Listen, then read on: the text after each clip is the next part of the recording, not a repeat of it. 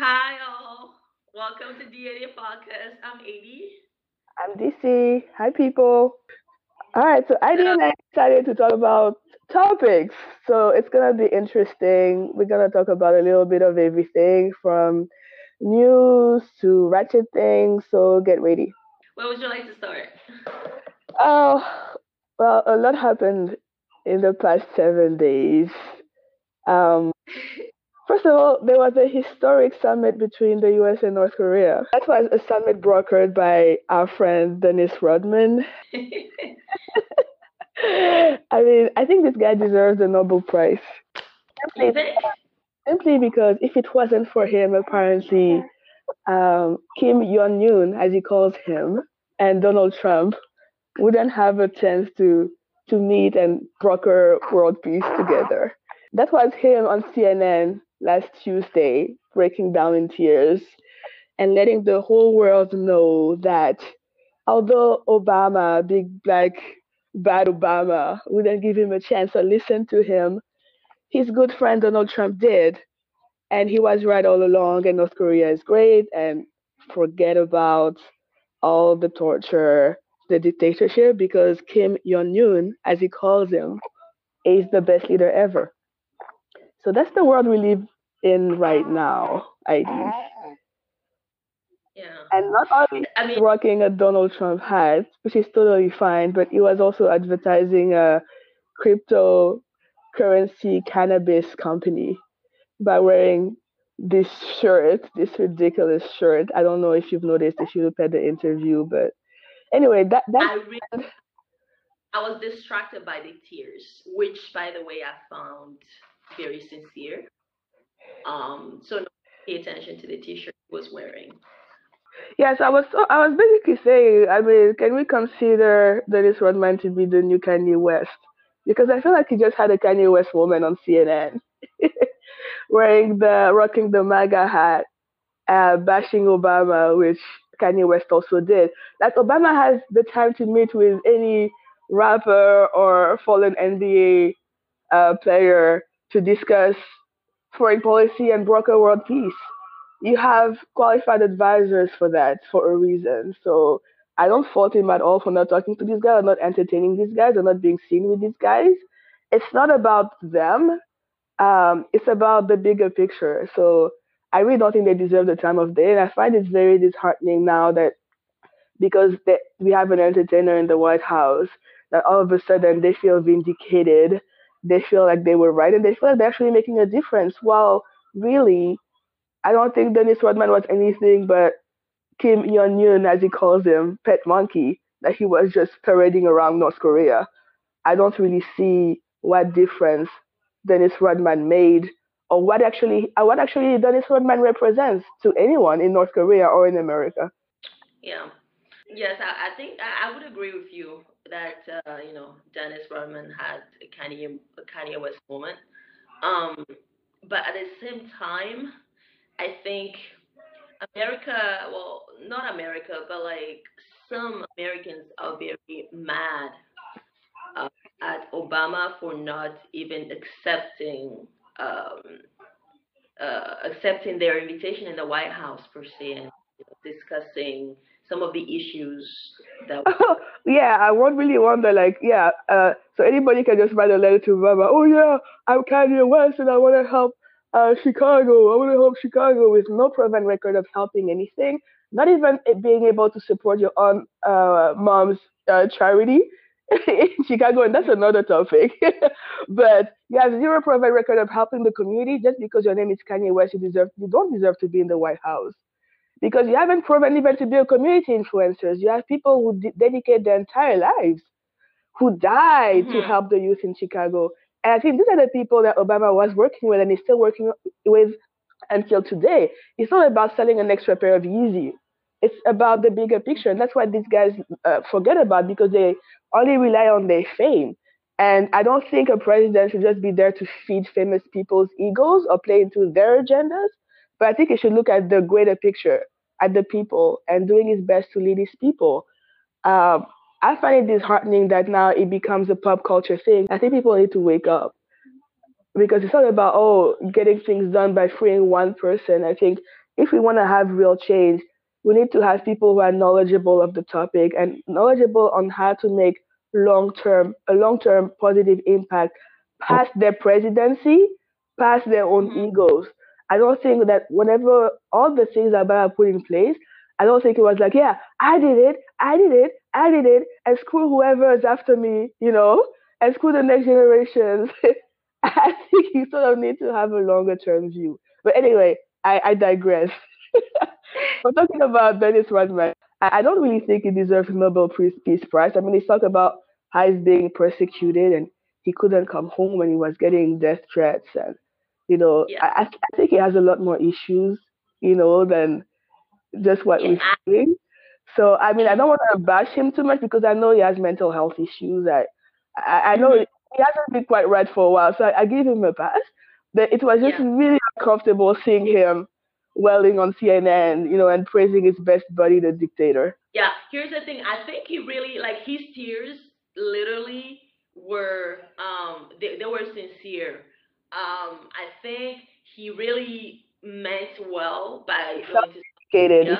vindicated. Like I always believe in these people, but he's just extremely wrong. I mean, if you look at the interview, whenever he's being asked about Kim Yon Kim Jong Un, as he called him the entire time, he's He's like, very good at it, by the way, "No, like very sorry, we're besties or something. So yeah. No, because it's just it's a personality cult, but he doesn't ha- know any of the facts because he, he was always I don't know about the politics. Oh, torture? I don't know about the politics. Torture is not politics. Dictatorship is not politics. Sending Americans back here in a coma is not politics. Those are real things. Oh yeah, his people love him. Do they have a choice? There was even a part of the and- interview when he said that he was talking to him and he said, "Oh yeah, I'm gonna bring a basketball team," and he was like, "For real?" And he said, "Well, he didn't think that he could say no anyway." That's not real friendship, Yeah. my dear. It's not because somebody out of the entire whole wide world, uh, Kim Jong Un is the only one who gave a damn about him. And I understand maybe it means a lot to him because maybe he feels like everybody has turned their back on him. But it doesn't make Kim Jong Un a hero. It just Mhm. doesn't.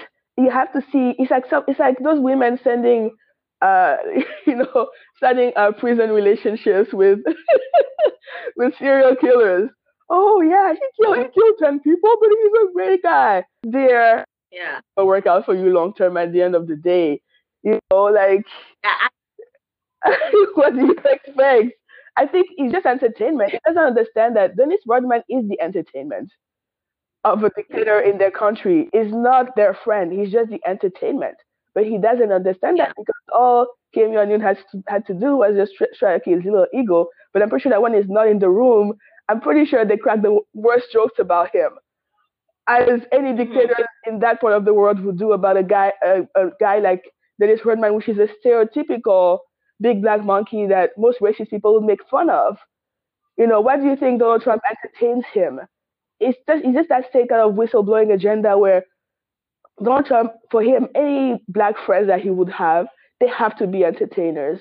They cannot be people who challenge him. They cannot be uh, lawmakers, you know, with an agenda to further their own community. He has to be the Omarosa. What he sees black people as. That's the truth.